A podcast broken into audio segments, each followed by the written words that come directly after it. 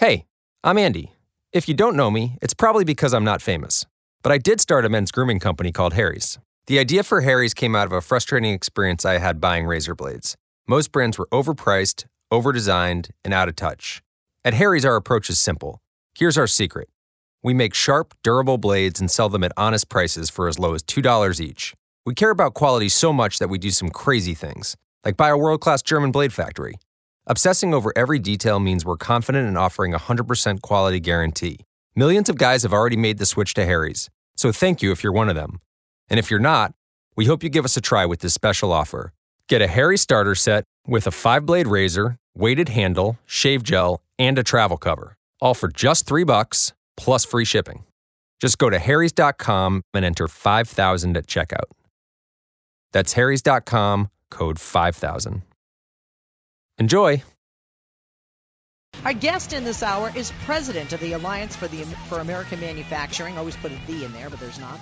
Uh, retitling them, renaming them, the A A M. Now, they're a partnership established by some of America's leading manufacturers and the United Steelworkers Union. And for the past five years, our guest, Scott N. Paul, Mister Paul, and the A A M have worked to make American manufacturing a top-of-mind issue for voters and our national leaders. And they've done this through effective advocacy, innovative research, and a savvy P R strategy. More than a pleasure to have back on the show, Scott N. Paul. Happy Monday, Scott, and welcome back. Great to be with you, Leslie.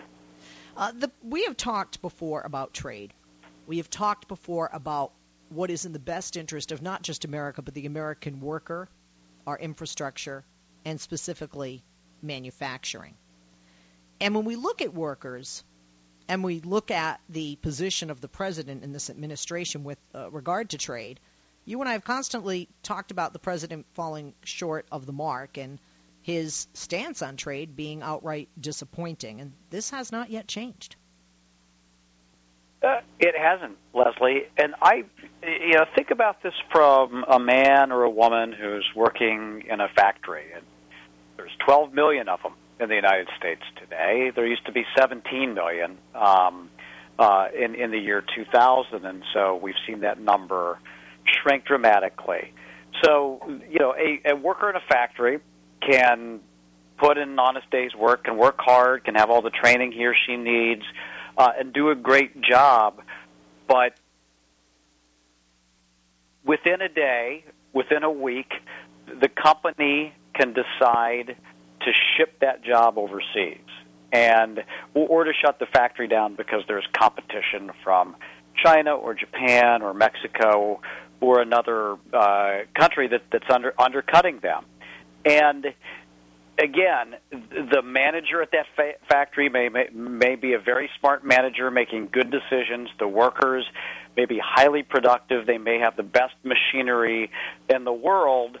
But even with all of that, if there's not what we call a level playing field, that is the opportunity to keep, compete fairly in the global marketplace, including here at home in the United States, Uh, you can see a lot of hopes and dreams uh, disappear. And we're coming off of a decade where we lost not only thousands of factories, but tens of thousands of factories and trade deals that don't adequately protect workers and don't create a level playing field Uh, are going to, to jumpstart that process of outsourcing again. And President Obama uh, says he wants to bring manufacturing back to the United States. I believe him. Uh, but I also think on trade that it's the wrong approach. And, and Leslie, the, the last thing I'll say about this is that you, I, I know it's the wrong approach because I see who he's leading on to try to get this done. Mitch McConnell, John Boehner, Paul Ryan. I mean, these guys are not friends of the middle class. They're not friends of American factory workers. And so the idea that Mitch McConnell, John Boehner, Paul Ryan could come up with some sort of a trade deal that's going to really look out for the interests of average working men and women in the United States is really hard for me to believe. And it should be very hard for the president to accept and understand that as well. Well, most definitely. What I don't understand, Scott, is for a president who's definitely wanted to set himself apart from his predecessor. With regard to trade, he's not doing things uh, that differently. And also, uh, you know, as a Democrat, one of the things that Democrats, I think, have talked about, whether it's, you know, as a pre- at a presidential level or a gubernatorial level or in the House or the Senate, you know, which is we want to reverse the outsourcing of jobs, and we want to change that, that, that ratio, that deficit that we have with regard to trade, not just goods and, and services, but certainly with jobs being shipped out. We want to insource those jobs. We want to turn things around. And it only would help the president and his party if he created more jobs, especially after having a, a recession and the, you know, economic downturn uh, that he was president throughout. That's right. And, the, you know, the Recovery Act and the rescue of the auto industry were two very bold decisions that were made in the early days of the administration. Uh, and you can quibble about the details, but they got our economy back on track, and they, they saved a big chunk of the manufacturing sector. Uh, but I I don't know what it is, Leslie, when, when presidents get into the White House and think that it's a good idea to do these NAFTA-like trade agreements. And none of us want to put a wall around America. That's not what critics of, of the T P P or the trade agenda are saying, but that it matters who is writing the rules. And unless we have rules that are fair to workers and that are fair to our domestic businesses uh, and help to create that level playing field, they're not going to work. And it's just baffling to me that, you know, I, I heard the president during a State of the Union address, and I've heard him during the conversations about his budget and, and at the different events that he's been at around the country over the last couple of months, talking about middle-class economics, the, the blueprint for rebuilding uh, America's middle class and reducing inequality.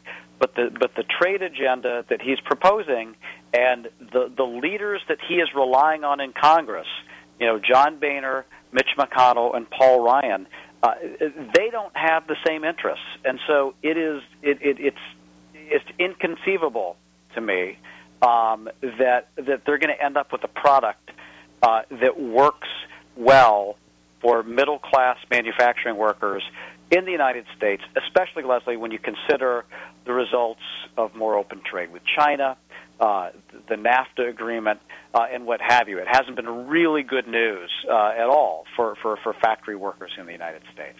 Now, the president's not running for re-election, but certainly as a Democrat, he doesn't want to see his position go to a Republican. And longtime supporters of the president, and this number keeps growing, say that the president should take action against the currency cheating uh, in the T P P.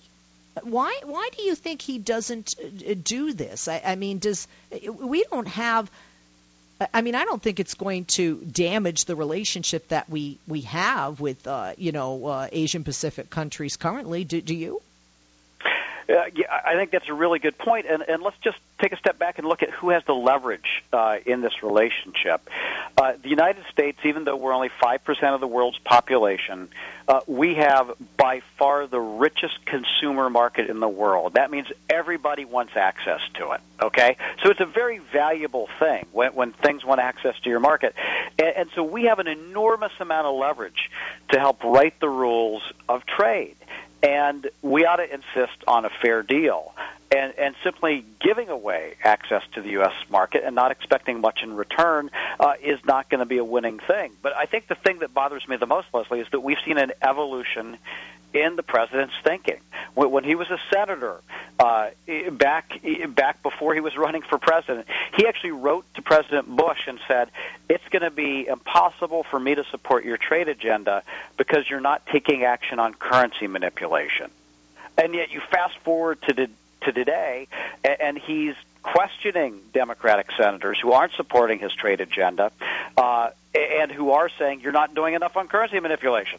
And when just a few years ago, he was saying the exact same thing. Um, and, and he talked about this frequently during the two thousand eight campaign. He said that he wanted to go after trade cheats and hold them accountable.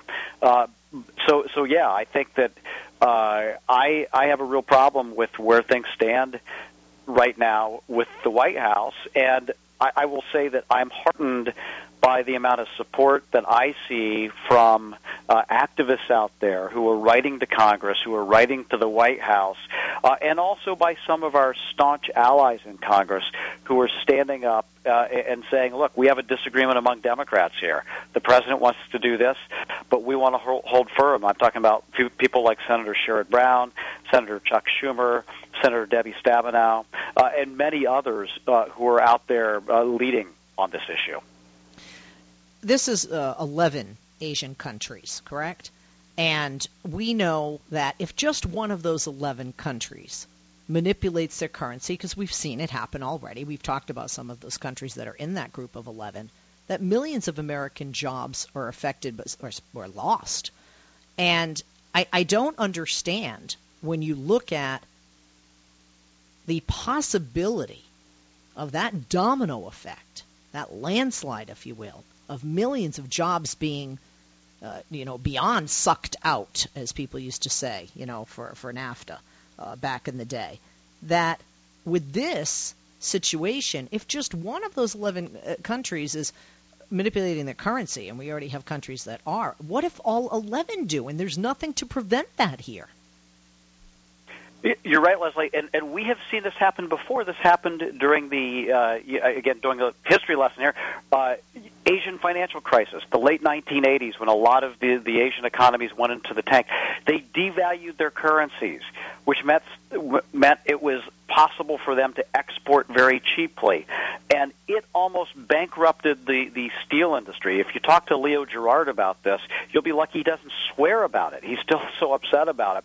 But we had we had forty companies that went bankrupt uh, in the United States, steel companies, because of these currency devaluations all over Asia. And so we know what is going to happen if there's another downturn, which is why we need these rules in place to prevent that from happening. Uh, otherwise, it's going to be a raw deal for American workers, and we're going to see even more jobs disappear uh, and, and and yet more go overseas. So the people that have maybe never heard you and I talk before, or maybe have listened to the show but not on this issue, or heard us talk about other issues, although we do talk about this a lot because this is very, very important, and this can really turn around the gains that we're making uh, with regard to keeping jobs here, bringing jobs home, and especially in the field of manufacturing, which America once led the world at and, and can and should uh, again. What stops the president from doing this? To me, this is a no-brainer. This isn't re- even, even left and right. This is right and wrong. This could not only hurt his party, but his people. And I really do believe that the president cares about the people of the United States. So I, I don't understand. This is a smart man. Why is he entering into such a bad and a one-sided uh, deal that is not uh, favoring the United States side of the uh, agreement?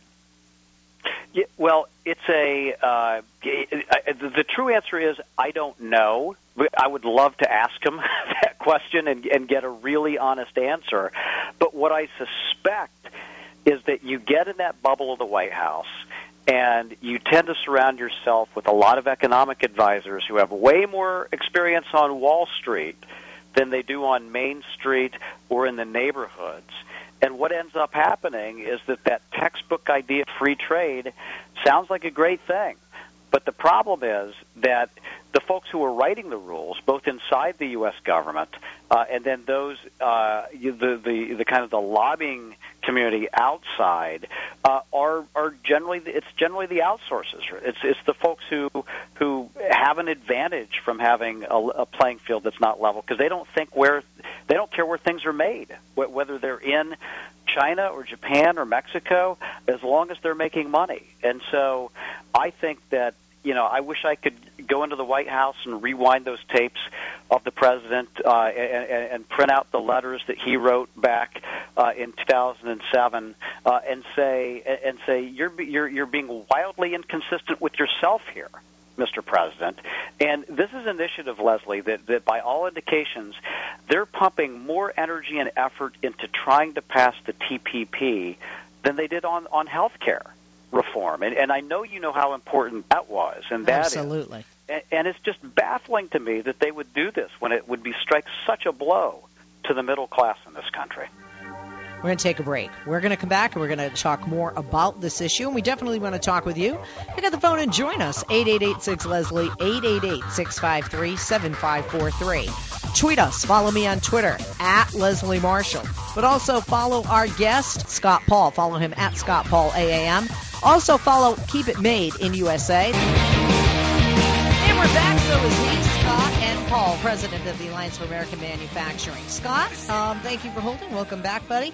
Uh, we're going to take uh, some calls, and let's go to Charles in Santa Fe, New Mexico, line five. Charles, good afternoon. Question or comment for our guest, Scott Paul from the A A M.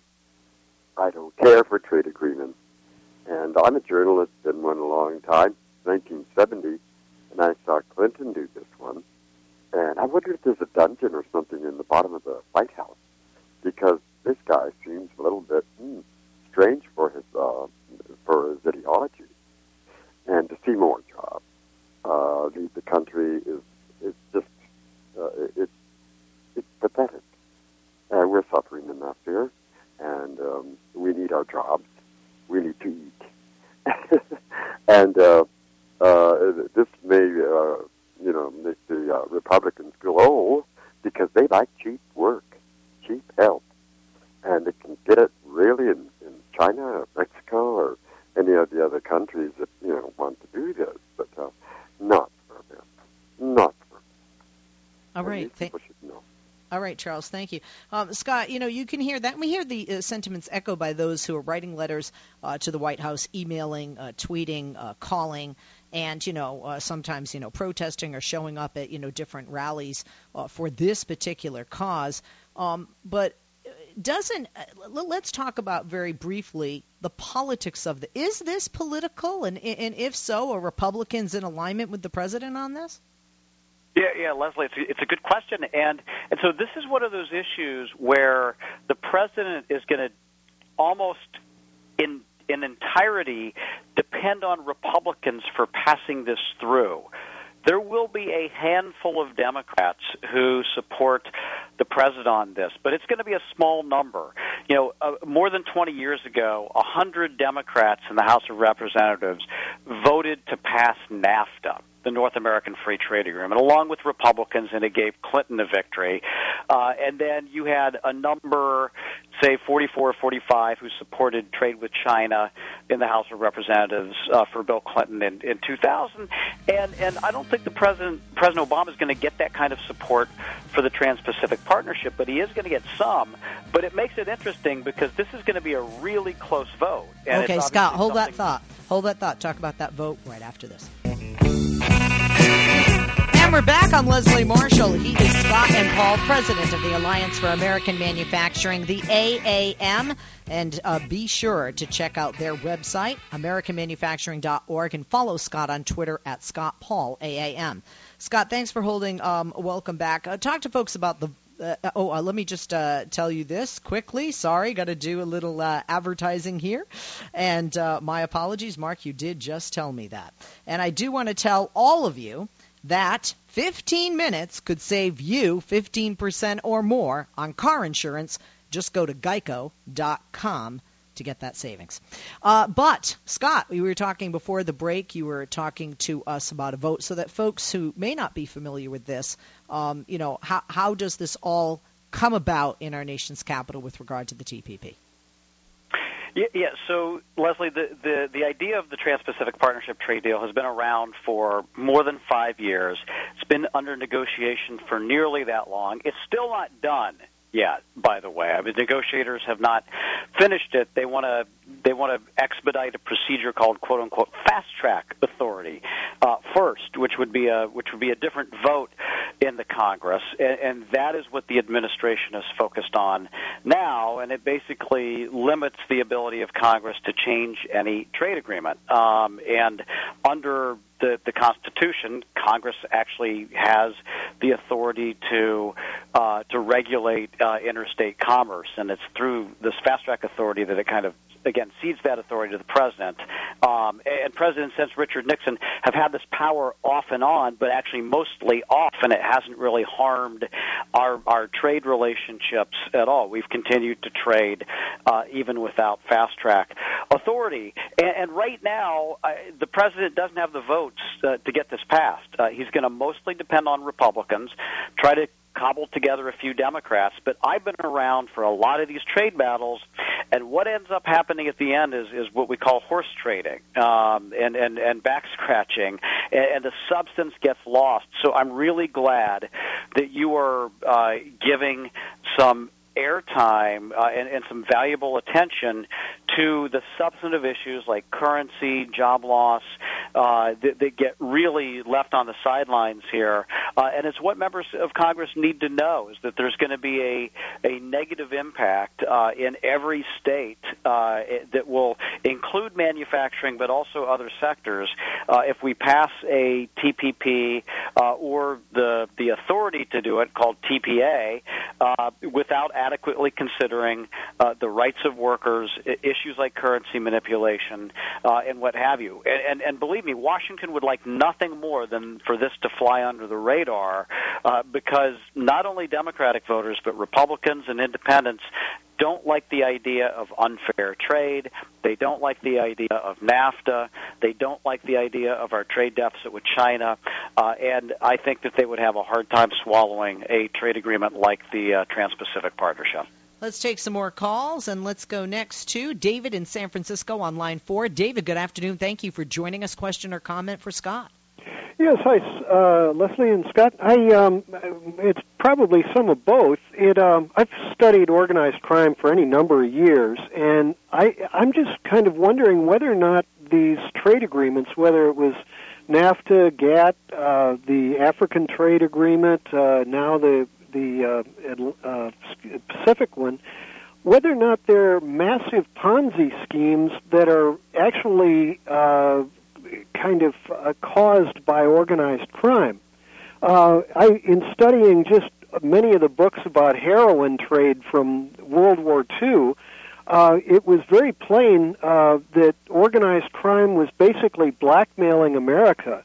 I think we had we had uh, induced uh, organized crime to help in, in bringing down Italy in World War Two, but then they came back and, and stabbed us in the back by uh, by using the same manipulations to be able to smuggle heroin, and that kind of led to the French Connection, and uh, and the uh, you, during uh, during the nineteen sixties, it was recognized that J. Edgar Hoover was allowing heroin to come into San Francisco and to, uh, to go into the Black Panthers.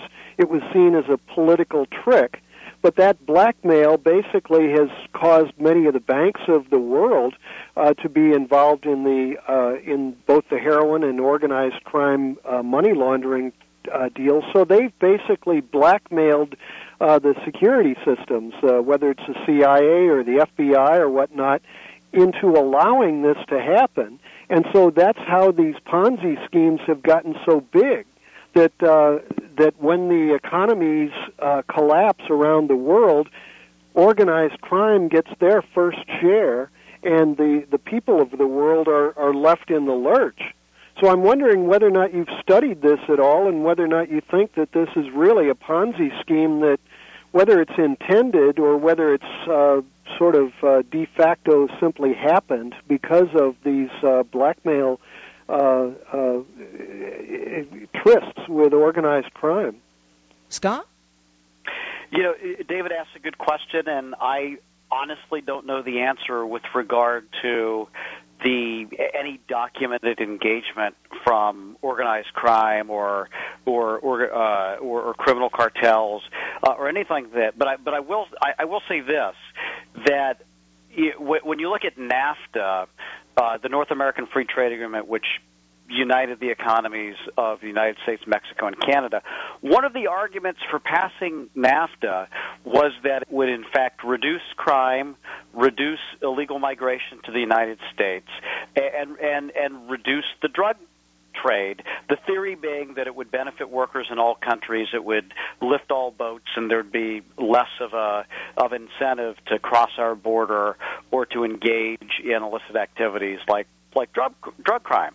And I think everybody knows that the opposite has been true, and and it's had a an, an effect in Mexico like it has in the United States to widen inequality, uh, and, and to create really desperate situations for lots of people. And I would say just the organized above-board activity that's going on with these trade agreements is disturbing enough, where, you know, most of the advisory committees, that the, the official advisory committees that, that sit with administration officials on this are, are dominated by outsourcers. Uh, and so the voice of real real people is rarely heard, and the folks who are sitting at the table writing the rules, uh, I, I'm sorry to say, uh, don't have the middle class best interests at heart. And, and these trade agreements are never judged based on, like, well, what happened to the trade deficit or what happened to jobs in this country. People like to talk about increasing exports, which may or may not have happened without the, the trade agreements anyway, but they don't look at the at, at some of the results on the on the ground, uh, and we end up having the same debates over again uh, without making much progress. You know, it's interesting you mentioned that. I was looking up some, some unemployment stats uh, with the Department of Labor not too long ago, and they don't go back forty years. They only go back ten years. Some of them don't even go back as far as the Bush, the most recent Bush administration. So when you imagine that they're young economists coming out of college and they're trying to put together their master's theses, and they can't find uh, some basic data that uh, that I've lived through. Uh, I was also going to actually ask you if um, if you think that um, there there are a number of different books uh, that have dealt with what I described before, but the uh, for example, uh, you remember David Stockman, the uh, brain for Ronald Reagan. There was a lawsuit against him uh, for his role in a company called Collins Aikens.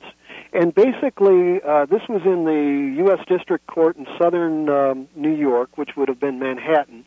And this lawsuit, uh, or it's actually a prosecution of, of uh, David Stockman, it claimed that David Stockman had cornered the market on all of the auto interiors in Detroit and then had outsourced all of the jobs.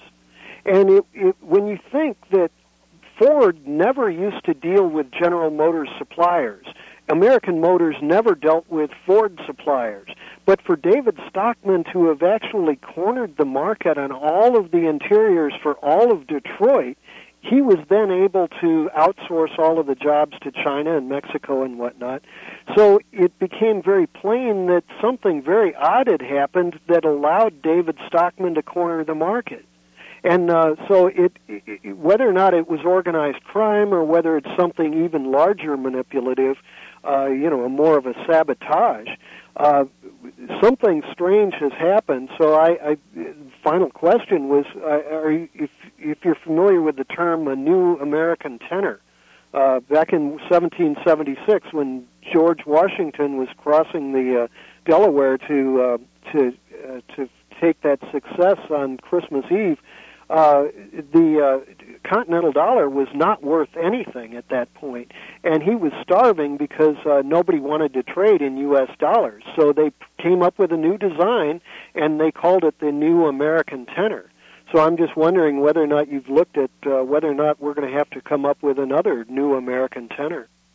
Um, okay, Scott, yeah, definitely letting you answer that one.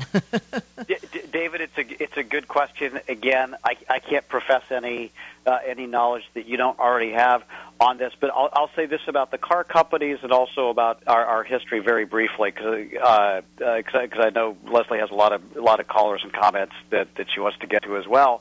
Uh, uh, one one interesting thing to me is that the domestic car companies are very concerned about the Trans-Pacific Partnership here, Ford, G M, Chrysler, precisely because Japan has been gaming the rules of international trade for so long to their disadvantage. Point number two is that kind of the foundation for trade policy, international economic policy for the United States was laid by Alexander Hamilton in seventeen ninety-one, uh, his report on manufacturers, which said we ought to have industrial policy that helps to give us uh, self-sufficiency uh, for the military and other things, and, and that trade is good, but that we need to look out for our industries, and, and I think that any president, Democratic and Republican, would be wise to review that, to look at it, uh, and, and to agree that it's it's been something that's made America great over the last couple of centuries. Uh, let's take another call in Oregon, line five with Roger. Roger, good afternoon. Question or comment for Scott? Yes, thank you very much. Um, I just want to say uh, that I, no matter which side of the aisle, I mean, this, you know, progressive or uh, conservative uh, talk, uh, radio or television, whatever, that what infuriates me is that this one aspect never is mentioned and discussed.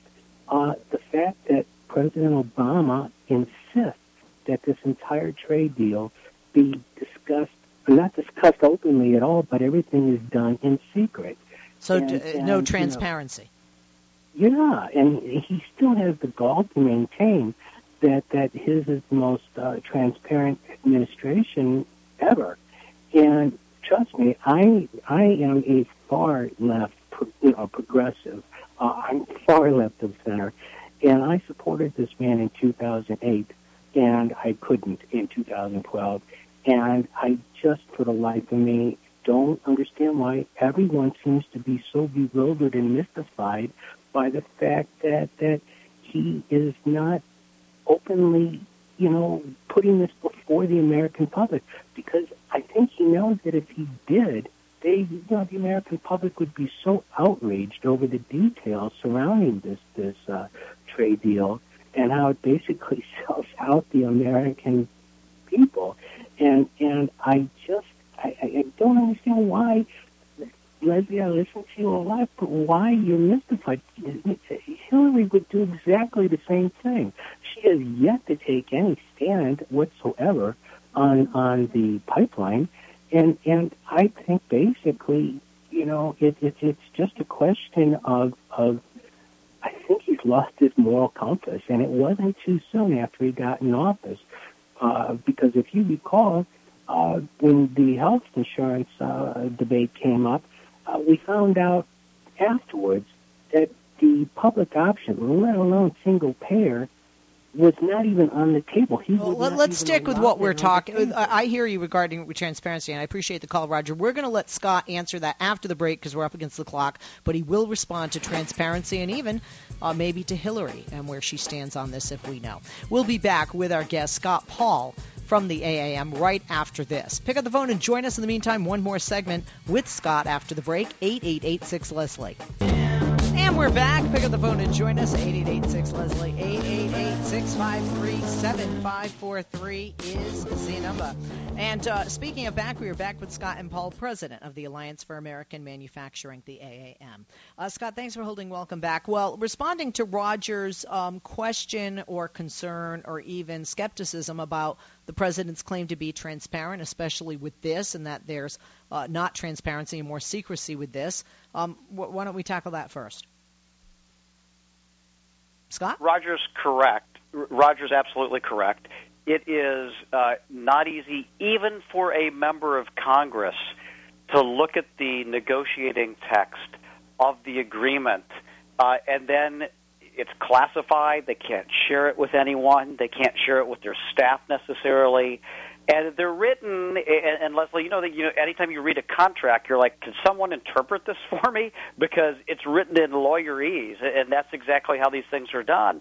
And so the the whole process is really, even though they say they welcome public engagement, it's kind of confined to the outskirts, just like the protests are, uh, and, and the real work is done Uh, inside, but behind closed doors, and it's largely informed by by the outsourcing community, uh, as I mentioned. And and so I look, I, I got the thread here that you know Roger uh, is very progressive. You know, I was, you know, I, I'm a supporter of the president. I, I like a lot of things that he does for for manufacturing, but but he's just wrong about this. And you know, we have to keep him honest to what he said in two thousand eight uh, and what he said in two thousand seven, uh, and and to, to indicate that he's going to have a fight on his hands uh, if if he tries to do this. And I I think it would be uh, not only bad for our economy, bad for the middle class. Leslie, it would be very bad for his legacy. Uh, to do this, uh, because, I mean, I, I remember Joe Biden saying, you know, one of the legacies of the Obama presidency is going to be is going to be G M is alive and Osama bin Laden is dead. right? I mean, which is, which is very memorable. Uh, but but if G M is struggling, you know, that's only going to be half a legacy for the president. Uh, mo- mo- most definitely. And and again, why don't you want to be known as somebody who creates jobs and change the numbers? I mean, the labor report has been good month after month, but, you know, why not say, see, look at the jobs being created in the in, in the uh, private sector, right? That, that's exactly right. I mean, we are we could be doing better. In fact, one of the reasons why we aren't doing better is because we have such a persistently high trade deficit with China. And so while we're, we're creating some manufacturing jobs because the economy is getting better, uh, a, a lot of the stuff that people's buy, that is buying is, is, is coming from China, in fact, an increasing amount. And unless we change our tact on trade, uh, that's not going to change. But certainly having an agreement that's going to open the doors to even more outsourcing is going to send that in the wrong direction. And I know Roger mentioned Hillary Clinton as well, and it'll be interesting to see if she. And I was going to ask she, you about uh, about that. Yeah, she, is yeah. he correct on that? Has she remained silent on this issue? Well, you know, when she was Secretary of State, she kind of had to to give the party line, right? Uh, but but again, you know, what she said as a candidate in two thousand seven uh, about both the, the uh, free trade agreement with Korea uh, was very skeptical uh, about the need to, to get, get, get tough. But as Secretary of State, you know, she, she kind of uh, towed the Obama line. I, I think there is reason to believe that she might want to seek some distance from, from this. And we see some very astute Democrats uh, like Larry Summers, who I, I seldom agree with on, on things, just just did an, uh, uh, an op-ed in the Washington Post today saying that, you know, on balance, he supported T P P, but there were a lot of problems with it, including currency, that had to be dealt with. And so I thought that was really strikingly interesting uh, that that he's kind of the the, the, the mainstream mainstream economic thought of like the, the elite Democrats, and and I don't agree with it necessarily. But even Summers thought that the, that the T P P needed some work, uh, and I agree with them. Okay, well, thank you for being with us. God, that hour just flew by. They say, you know, how much fun you're having, right? Scott N. Paul, president of the Alliance for the American for American Manufacturing, the A A M. Thank you once again for joining us. Always a pleasure. And uh, we didn't even get to touch on everything with so many calls. Check them out, American Manufacturing dot org. Follow Scott on Twitter at Scott Paul A A M, and be sure to follow also Keep It Made in U S A at Keep It Made in U S A.